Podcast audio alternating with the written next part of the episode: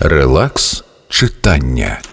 Чоловік був годинникарем, і Дані інколи здавалося, неначе він бачить наскрізь не лише механізми, а навіть час. Лука ніколи нікуди не поспішав і вчив того дітей.